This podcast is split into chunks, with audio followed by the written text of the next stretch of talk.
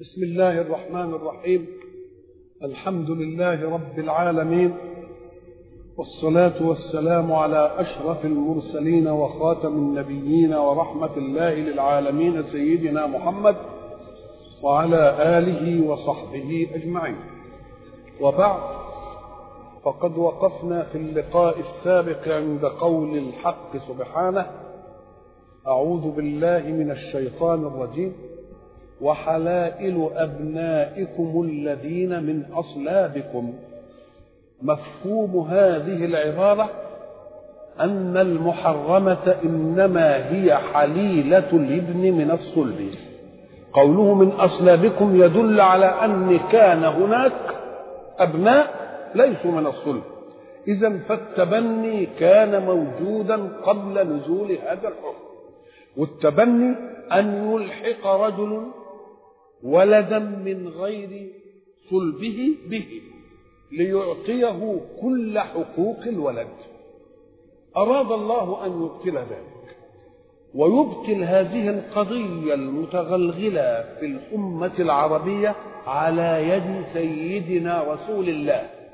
لا مشرعا ينقل حكم الله ولكن مطبقا يطبق حكم الله في ذاته ونفسه. حتى يأخذ الحكم إيه؟ قبسته وإحنا قلنا إن الحق سبحانه وتعالى حين رأى ذلك الحكم وأراد أن رسول الله صلى الله عليه وسلم يطبقه يجب أن نفطن إلى أن فكرة التبني كانت في ذاتها تهدف إلى أن ولدا نجيبا يلحقه رجل به ليعطيه كل حقوق أولاده. دي تكريم ولا مش تكريم؟ تكريم. ولذلك يجب أن نلحظ أن رسول الله صلى الله عليه وسلم تصرف بالكمال البشري في إطار العدل البشري. والعدل هو القسط ولا لأ؟ يعني ساعة تبنى زيد بن حارثة وسماه زيد بن محمد كان يهدف إلى أن يعوضه والده لأنه اختار رسول الله عن إيه؟ عن أبيه.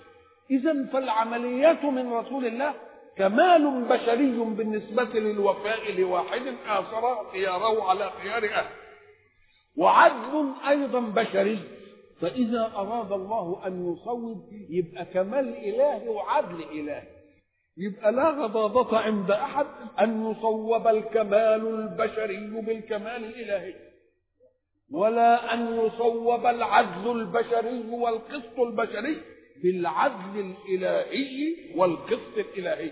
ولذلك أدى الله ذلك وهو أحكم القائلين بعبارة تعطي ذلك كله.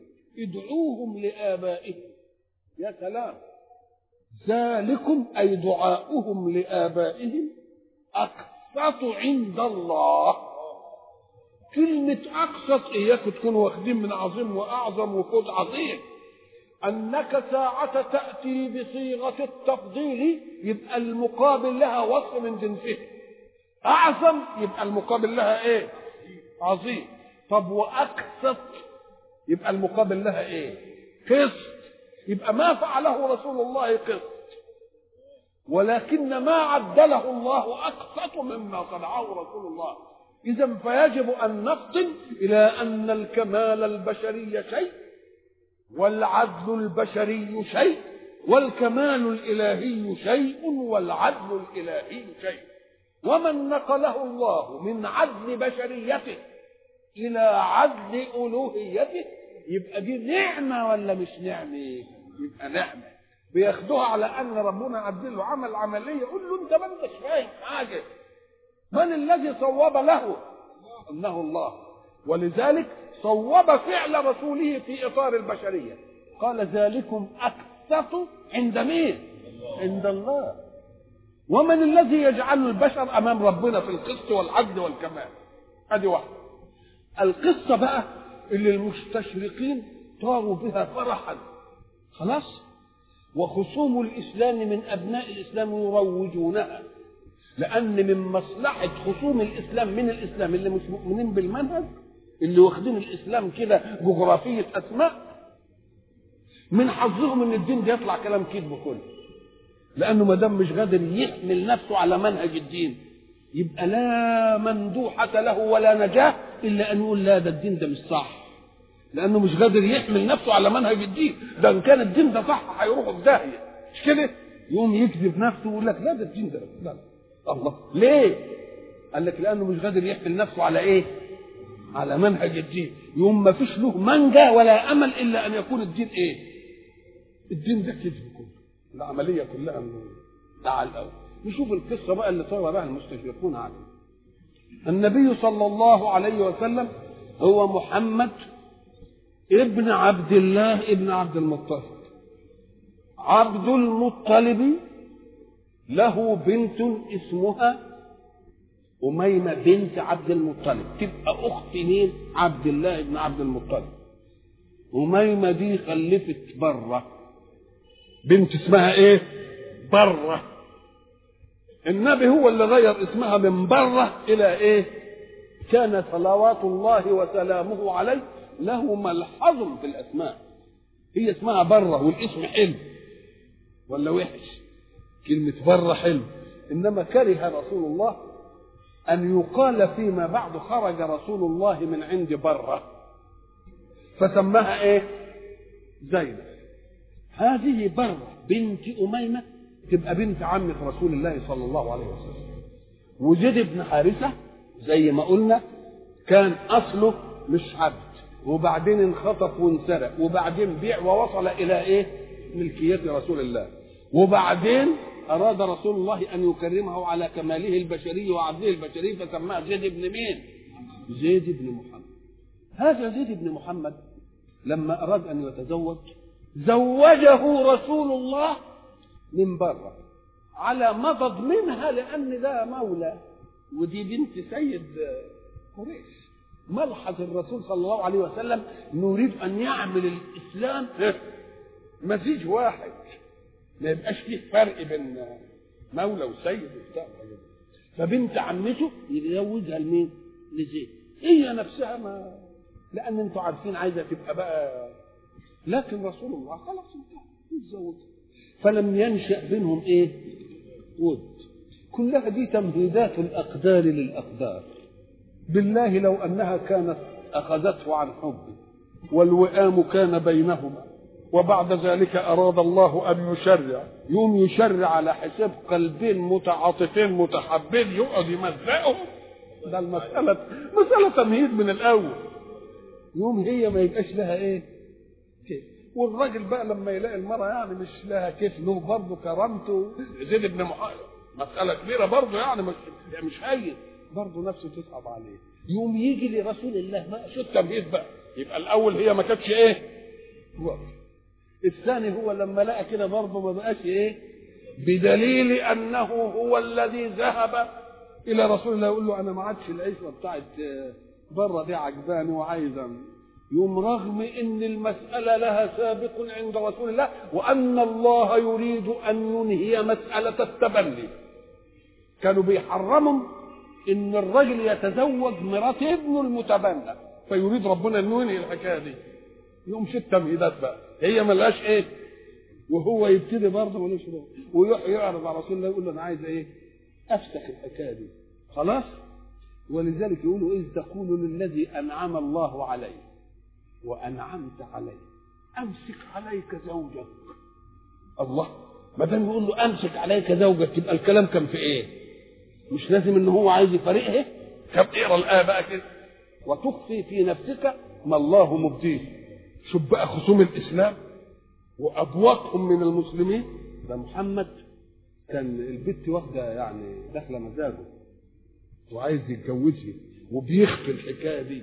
تقول له يا أخي طيب خليك منطقي وافهم النص ربنا بيقول وتخفي في نفسك أنت خدت منها إنه النبي كان في نفسه إيه؟ إنه اتجوزها ميال ليه؟ طب ده ربنا قال وتخفي في نفسك ما الله مبديه. إذا عايز تعرف اللي أخفاه رسول الله يعرف اللي أبداه الله. مش كده عدالة استقبال الأساليب؟ وتخفي في نفسك ما الله مبديه. يبقى بدل ما تقعد تضرب كده وتتكلم الكلام اللي أنت عايزه عشان تشفي نفسك شوف إيه؟ ده ربنا ادالك الحكاية قال لك تخفي في نفسك ما الله إيه طب ما تشوف ربنا أبدأ إيه؟ يبقى لما ربنا يبدأ حاجة يبقى هي عين اللي اخفاه ولا لأ؟ آه. كلام كويس كده؟ فلما راح زيد وقال له أنا كذا كذا قال له أمسك عليك إيه؟ زوجك. أمسك عليك زوجك. لأن رسول الله علم من الله أنه يريد أن يزوجه برة اللي هي زوج اللي هي مرات مين؟ زيد اللي كان متبنيه عشان ينهي حكاية التبني دي. وإن مرات المتبنى ما تحرمش على الرجل ويطبقها في مين؟ في نفسه. قال له أمسك عليك إيه؟ برضه لسه البشرية. يمكن برضه ما هو فيه ناس لسه عندهم مرض وفي ناس منافقين وفي ناس كتير. يوم الرسول عليه الصلاة والسلام ولماذا لا يكون هذا الكلام؟ لأنه يريدها نبعا من الله في قرآنه. لأنه لو كان قال بمجرد الإيحاء اللي ربنا عمله له بينه وبينه كان يمكن يقول لا ده كلام منه هو.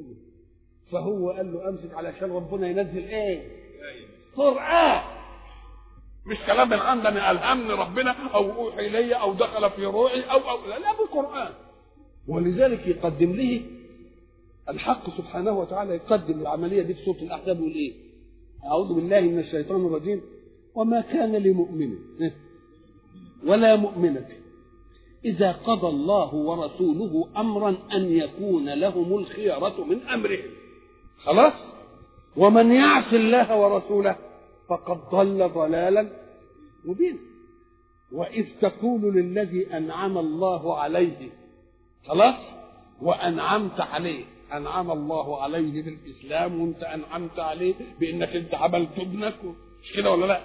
أمسك عليك زوجك. واتق الله ويقول امسك عليك زوجك واتق الإيه؟ واتق الله وتخفي في نفسك ما الله مبديه وتخشى الناس أن يقولوا إنه طلق البت من مين؟ من زيد عشان يتجوز يمكن يقولوا كده ما هو في كتير من المنافقين. والجماعة اللي هم بإيه؟ المرجفين وتخشى الناس والله أحق أن تخشاه فلما قضى زيد منها وطرا يبقى كأن زواج زيد من زينب كان لغاية واحدة وهي أن تكون برا اللي هي اسمها زينب منكوحة لمتبنى رسول الله فقط. بدليل فلما قضى زيد منها وطرا يعني أدى المهمة آه حبينا ندي الحكم بقى. زوجنا. من الذي زوج؟ الله.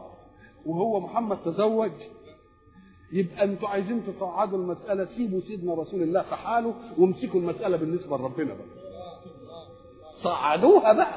فلما قضى زيد منها وطرا يدل على أن أصل الزواج من الأول ممهد له تمهيدين إن الغاية منه أن يقضي زيد منها وطرا وهو متبنى رسول الله.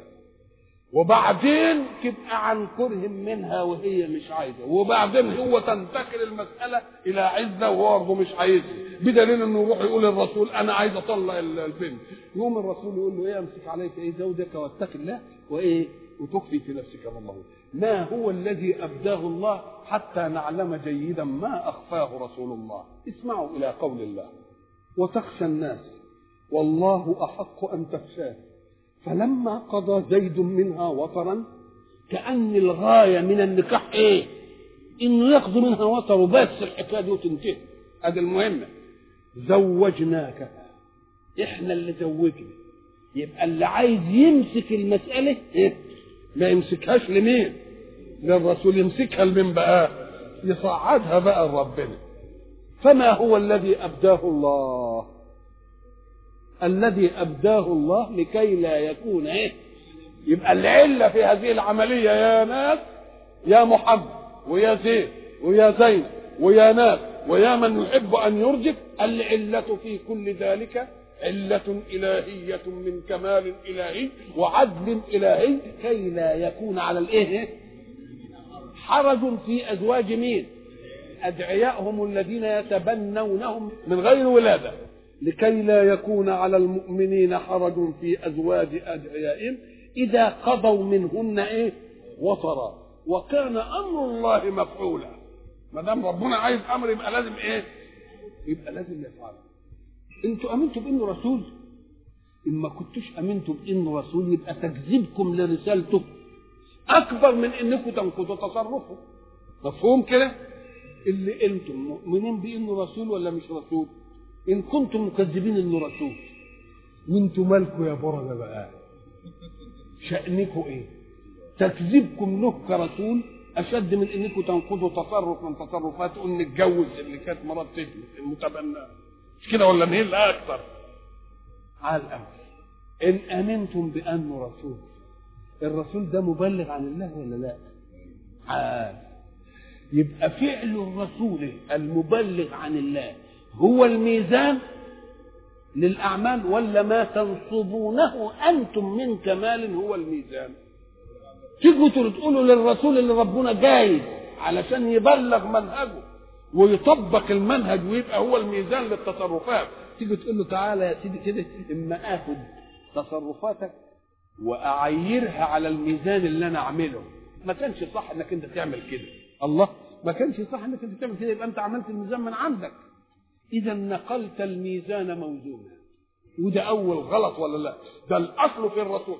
فعل أو لم يفعل فإن كان قد فعل يبقى هو ده الكمال. ما تجيبش أنت ميزان الكمال وتيجي للرسول تعمله مسؤول وتقول له تعالى. لما شوف أنت عملت الحكاية دي إزاي. لأنه اللي يقول له تعالى لما شوف أنت اللي عملت الحكاية دي إزاي يبقى نصب ميزان الكمال من عنده ولا لا؟ ميزان كمال من عنده وياخذ تصرف الرسول ليزنه بميزان الكمال عنده. يقول ده مناقض لأنك أنت آمنت بإنه إيه؟ بإنه رسول. وبعد ذلك يأتي بالقضية العامة ليقول ما كان محمد أبا أحد من رجالكم. كلمة أبا أحد يعني ما كانش أب الواحد. تفهم منها إيه؟ ده كلكم. ما كان محمد أبا أحد. لأنه إيه؟ ده أبو للجميع. بدليل إذا كان أزواجه امهاتكم طب وهو يبقى إيه بقى اماه طب هو منزلته إيه؟ لا. وأزواجه إيه؟ امهاتكم حرمت عليكم ولا لا؟ تبقى اذا خد بالك بقى من دقة الأداء. ما كان محمد أبا أحد من رجالكم. ليه؟ لأنكم بمنطق الواقع هو أبو لكم كلكم. ما ياخدش واحد بقى ويقول ده ابني. لا ده كل المؤمنين اولاده كل المؤمنين أولاده بدليل إن الإيه؟ إيه؟ نساء أزواجه امهات له خلاص؟ وقلنا بقى ما كان محمد أبا أحد من رجالكم واحد يقول لك لا ما هو كان عنده أبناء نقول له اولا ما بلغوش سن الرجولة. مش كده؟ وهبهم بلغوا سن الرجولة حتى باعتبار ما يكون. نقول له دول مش رجالكم ده رجاله هو بقى. رجاله ولا لأ؟ رجاله هو. ولكن رسول الله وخاتم والرسالة والخاتم فوق شرف الأبوة. يعني حتى عشان زيد ما يزعلش لكن رسول الله إيه؟ لما يشرفك يا زيد إنك أنت ابن يا محمد لا ده يشرفك أنت مؤمن بمحمد كرسول. ده العظمة في إنه إيه؟ إنك جه رسول. ولذلك إحنا قلنا إن دي جعلت لبنوة الدم ملهاش قيمة. قلنا ان سلمان الفارسي جابوا النبي على فارسي مش من قبيلة ثانية.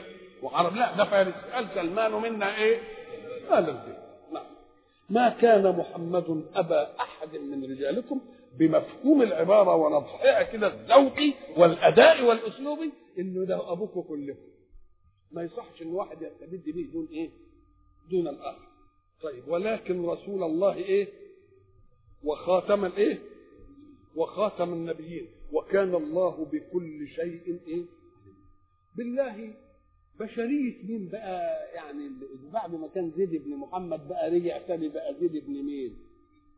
بقى ابن حارثة برضه دي يعني ما تعملش هزة كده عند لما بيذكروا ده رسول الله ما دام أنت مؤمن بيك رسول الله دي تعوض الإيه؟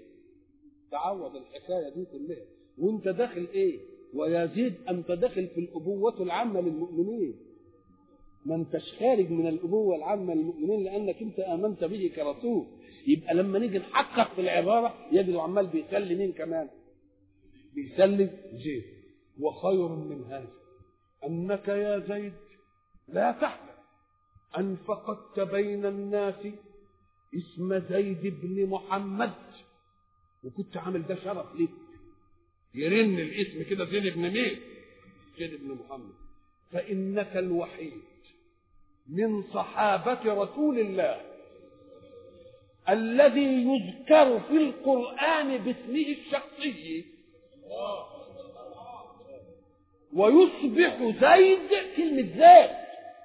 لا عمر ولا أبو بكر ولا ولا حد أبدا. كلمة زيد الاسم العالمي بتاعك ده أهو بقى قرآن يتلى ويتعبد بتلاوته. ومحفوظ على الألسنة ومرفوع الذكر. يبقى عرفت عوضك يا زيد ولا ما عرفتش؟ يبقى عوضك يا زيد. فلما قضى زيد شوف قال بنقولها قرآن. طب هب إنه فضل زيد بن محمد؟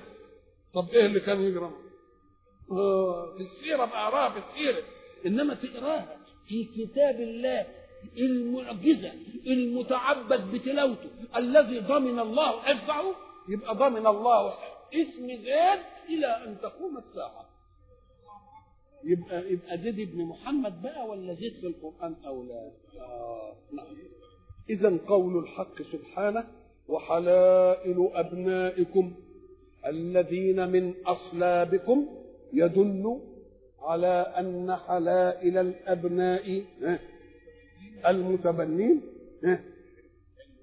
أحل لكم. يبقى أكنهم كانوا بيحرموها ولا لأ؟ وحلائل أبنائكم الذين من إيه؟ من أصلابكم وأن تجمعوا بين الأختين لأن الأختين بينهم رحم يجب أن تظل معه المودة والرحمة والصفاء مش كده؟ لكن إذا كانوا تحت رجل واحد إيه اللي يحصل؟ وأن تجمعوا بين الأختين إلا ما قد سلف إن الله كان غفورا رحيما. هذه الآية وقعت فيها خلافات. أن تجمعوا بين الأختين. قال لك ربنا استثنى دائما إلا ما ملكت أيمانكم. طب هب إن الأختين مملوكين ملك يمين. أم قال لك ده مش عاقل ده ملك اليمين دي المرأة ملهاش فيها إيه؟ خيار. وملك اليمين ما يوجبش على السيد إن هو يخليهم أمهات أولاد. الإمام علي وسيدنا عثمان خدوا قال لك واحد خد إلا ما ملكت أيمانكم آيات عامة ما دام الاختين مملوكين بملك اليمين يبقى ما فيش مانع يجمع بينهم. يجمع بينهم في التسري وسيدنا علي أخذ بإيه؟ أن تجمعوا بين الأختين ولو بملك الإيه؟ ولو بملك اليمين. إلا ما قد سلف إن الله كان غفورا. إيه؟ وما دام سلف قبل أن يشرع الله يبقى من غفرانه ورحمته إنه ما أخذناش بالقانون الرجعي. لأنه إحنا قلنا زمان أنه لا إيه؟ لا تجريم إلا بنص ولا عقوبة إلا بتجريم. وما دام الحكم لسه جاي النهارده يبقى والمحصنات من النساء يعني معطوفة على حرمت حرمت عليكم إيه؟ أمهاتكم. وهيضمن على المحرمات المحصنات من النساء محصنات عادة الأصل الاشتقاقي يوجد معنى مشتركا. الأصل الاشتقاق مثلا الحصن. معنى الحصن إيه؟ الحصن مكان يتحصن فيه القوم من عدوهم. فإذا تحصنوا فيه يقال امتنعوا عن عدوهم. لما ما يكونوش محصنين يبقوا عرضة ان عدوهم إيه؟ يغير عليهم وياخذهم ولا لا؟ فإذا كانوا محصنين يبقى إيه؟ يبقوا ممنوعين من مين؟ من العدو. ادي أصل الحصن الاشتقاقات اتخذت من دي كتير قوي. ومريم ابنة عمران التي أحصنت فرجها. أحصنت فرجها. ومفهوم الفرج بموضوعه إيه؟ فاحسنت فرجها يعني عفت. يعني منعت ولا مش منعت؟ وهنا والمحصنات من النساء؟ وحرم عليكم كما حرمت عليكم أمهاتكم حرم عليكم المحصنات من النساء. بس المحصنات من النساء دي هي المتزوجة مش كده؟ وما دام متزوجة يبقى بضعها مشغول بالغير يبقى يمتنع إن واحد ياخدها ولا لا؟ يبقى منعت نفسها من طارئ جديد يفض على عقدها مع رجل آخر. هذه المحصنات من الإيه؟ طب ويجي مثلا يقول لك إيه؟ محصنات غير مسافحات. محصنات يعني عفيفات زي والتي أحصنت إيه؟ فرجها. طيب فإن احسن فعليهن نصف ما على المحصنات من العذاب. الله إيه اللي احسن ما دام أحسن يبقى مش من, من المحصنات؟ لا يبقى دي غير دي ولا لا؟ ما دام بقول فإن أحسن إيه؟ فعليهن نصف ما على المحصنات يبقى هم مش داخلين في المحصنات. مش كده ولا لا؟ وإلا لو دخلوا في المحصنات كان يبقى الحكم واحد. بقول لك فإن أحسن فعليهن نصف ما على المحصنات من الإيه؟ من العذاب. الله. تبقى إيه الحكاية دي؟ قال لك أصل الاحسان برضه يتأتى على الايه على الحرة. على مين؟ على الحرة. ليه؟ أم قال لك لأن الحرة عادة كانت هناك ما حدش يقدر يهوب ناحيتها. ولذلك هند امرأة أبي سفيان لما جت حكاية الزنا والبتاع قالت إيه؟ آه أكن الزنا كان خاص بمين؟ بالاماء لأن هم المهينات. وعايشين في حتة ما لهمش أب ولا أم ولا أعراض ولا أي حاجة وكل واحد يجترئ عليه مش كده؟ آه ولذلك ربنا لأن كل واحد يجترئ عليها وما لهاش شوكة ولا لها أهل ولا لها أي حد ولا يقوم يعمل إيه؟ يقوم يقول لك في الحج ادالها مندوحة وقال عليها النصف لأنها مبتذلة والناس كلها بتجري حواليها وفي قرف الله يبقى عليهن نصف ما على الإيه؟ المحصنات يعني مين؟ الحرائر آه يبقى المحصنات إيه؟ الحرام يبقى إذا يطلق الإحصان ويراد به الإيه؟ العفه خلاص؟ أدي واحد ويطلق الإحصان ويراد به أن تكون إيه؟ حرة مفهوم؟ ويطلق الإحصان ويراد بها أن تكون إيه؟ متزوجة لما بتكون المحصنات مطلقة على الحرة يبقى الوضع العام هو اللي ما خلاش أهل لأن حد يجترئ عليه لكن الثانية ما حدش اجترأ عليها لأنها متجوزة. قال لك طيب افرض أن امرأة متزوجة ثم حصل خلاف أو حرب بين قومها وبين المؤمنين وصارت إيه؟ مأسورة. وجاءت أسيرة مع أنها متجوزة هناك. مع أنها إيه؟ متجوزة هناك. آه. ما دام متجوزة هناك بطريقتهم في الجواز تبقى محصنة ولا مش محصنة؟ قال والمحصنة يبقى متجوزة يعني. ما دام متجوزة انتقلت من الجواز ده وجت في البيئة الإسلامية وبقت مملوكة. مملوكيتها وأسرها أسقطت عنها إيه؟ قال إلا ما ملكت أيمانكم فإنها بملك اليمين يسقط عليها الإيه؟ عنها الإحصان.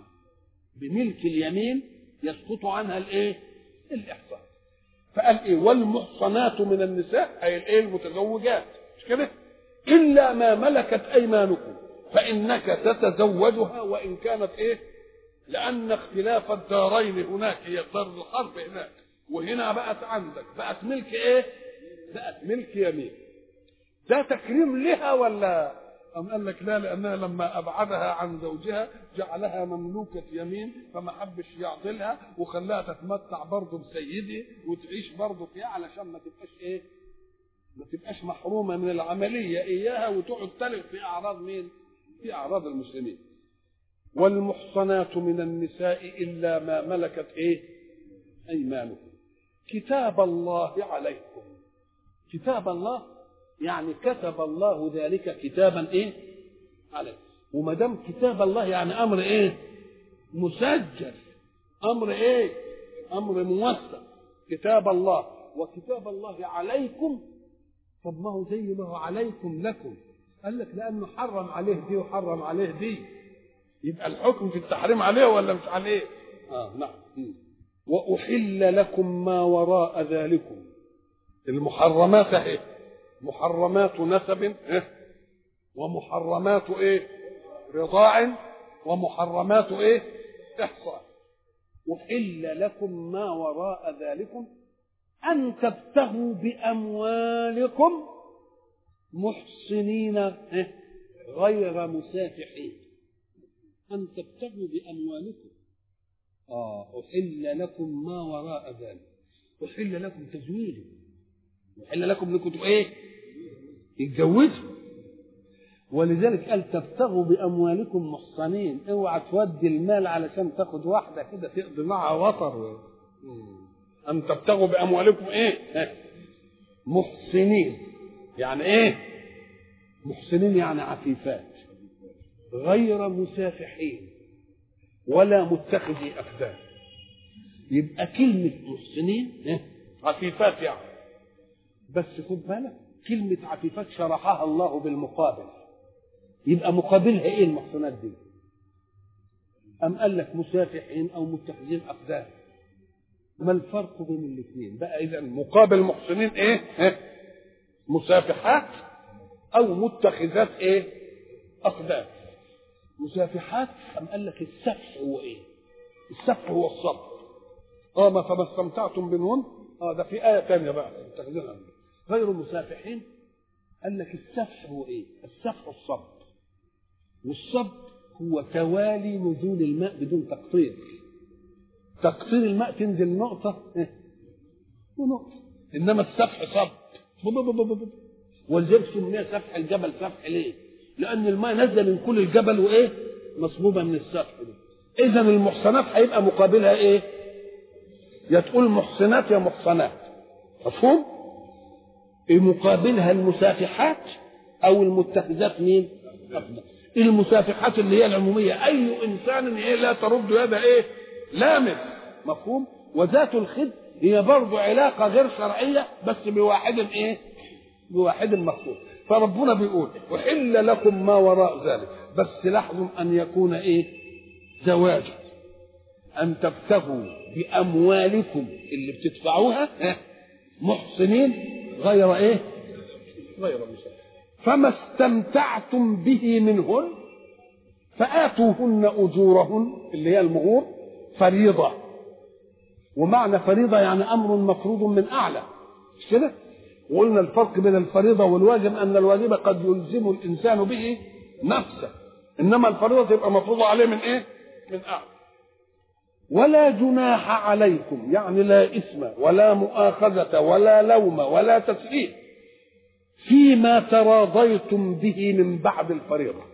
إن الله كان عليما حكيما. إذا فكل أحكامه مبنية على إيه؟ على العلم بما يصلح خلقه. وما فيش حاجة بتغيب عنه علشان يأخر تشريعه. لأن تأخير التشريع معناها أن الذي شرع غاب عن ذهنه. جزئيات ما كانت في باله ساعة شر فحين يأتي الواقع يأتي له بجزئيات ما كانش في إيه يوم يضطر يعمل إيه؟ يعمل استدراك تشريعي. إذا فالذين يقولون إن التشريع الإلهي ما بيغطيش حاجة البشر طيب مين اللي هيغطيه؟ أنتوا يا مفكرين؟ تبقى أنتوا اللي هتعدلوا على الله؟ ده ربنا بيلطفكم بالقلم ويخليكم تجيبوا تقنينات وبعد ذلك يبدو خطأ. فتضطروا تعدلوا ولا لأ؟ فتضطروا تعدلوا. عليما إيه؟ وحكيم. فإن أخر حكما عن ميعاده يبقى اقتضت الحكمة أن يكون. لأنه مثلا يجي يقول لك طيب ما دام عالم كده مثلا ما مسألة زي الخمر دي ما كانش ليه يجيبها مرة واحدة. قال لك هناك فرق بين شيء تحكمه العادة والإلف. الشيء اللي تحكمه العادة والإلف يبقى لازم فيه الإيه؟ التريث. وتنقله إلى مراحل. تسهل المرحلة بالنسبة لما سبقها وإن كانت تصعب بالنسبة لآخر مرحلة وأول مرحلة. إيه اللي بيخليها سهل يعني مثلا الخمرة أهي. أمر عادة ولا لا؟ لأن أهم حاجة في الخمر أنها تقود إلى الاعتياد. مش كده؟ بدليل أنه هو لما يمر عليه الوقت ماذا يصنع؟ يتبرد ياخد له كاس ويقول له يبقى أول حاجة بتقود على الاعتياد ولا لا؟ يبقى ما دام حاجة متغلغلة في العادة دي من الصعب جدا إن يروح نزع عنها مرة واحدة. يقوم يخلي له إيه؟ الأول يوعظه وبعدين ما يقعد يقول لك لا ما تشربهاش وأنت رايح تصلي. طب ما دام ما يبقاش رايح تصلي هتصلي كم مرة في اليوم؟ خمسة. طب قبل ما تروح تصلي هتمتنع عن الخمر إمتى؟ إذا عودك أن تترك وقتا من الأوقات غير ملتبس بالإيه؟ بالخمر يبقى اتعودت ولا لا؟ يبقى طول النهار ده اللي هيجي الظهر والعصر والمغرب والعشاء. ده أنت مش هتلحق مش هتلحق تفوق. يبقى على الأقل هتقعد بالنهار ما تشربش. وبعدين بعد ما تصلي العشاء إيه؟ يمكن إيه؟ يبقى عودك أن يمر عليك وقت من الأوقات بدون شرب. كده ولا لا وبعد ذلك يتدرج كده يقول يسألونك عن الخمر والميسر قل فيهما اسم كبير ومنافع للناس برضه بس الأحمق عادة يرجح الإيه؟ ما دام الاسم كبير ومنافع للناس يبقى الاسم يترجح ولا ما يترجحش؟ إنما عملها وعظية بقى وبعدين عملها أمر إيه؟ نهائي. اذا فساعة فتي ما يناقضش العلم لأن العلم إننا ننهي المسألة طيب صحيح ولكن الحكمة أن نتدرج في إنهائها ولذلك يطمئننا الحق على أن علمه وحكمته الاثنين منوط بهم إخراج الأحكام ولذلك قال ما ننسخ من آية أو ننسها نأتي بخير منها أو إيه؟ أو مثلها، ألم تعلم أن الله على كل شيء إيه؟ على كل شيء قدير. ولا جناح عليكم فيما تراضيتم به من بعد الفريضة. حتة تراضيتم به دي قلنا إنها داخلة فيها إيه؟ فإن طبنا إيه؟ لكم عن شيء منه نفسا فكلوه إيه هنيئا مريئا وده ناشئ عن إيه عن التراضي والتراضي ده كون المرأة إيه دلوقتي مثلا المرأة بتاخد مهرها وتروح تجهز منه ولا لأ مع أن المفروض أن الرجل يجهز لها والمهر ده يفضل له ده بيدي معونة ولا لأ؟ بيدي عطف ولا لأ؟ بيدي تكاتف ولا لأ؟ وإلى لقاء آخر إن شاء الله.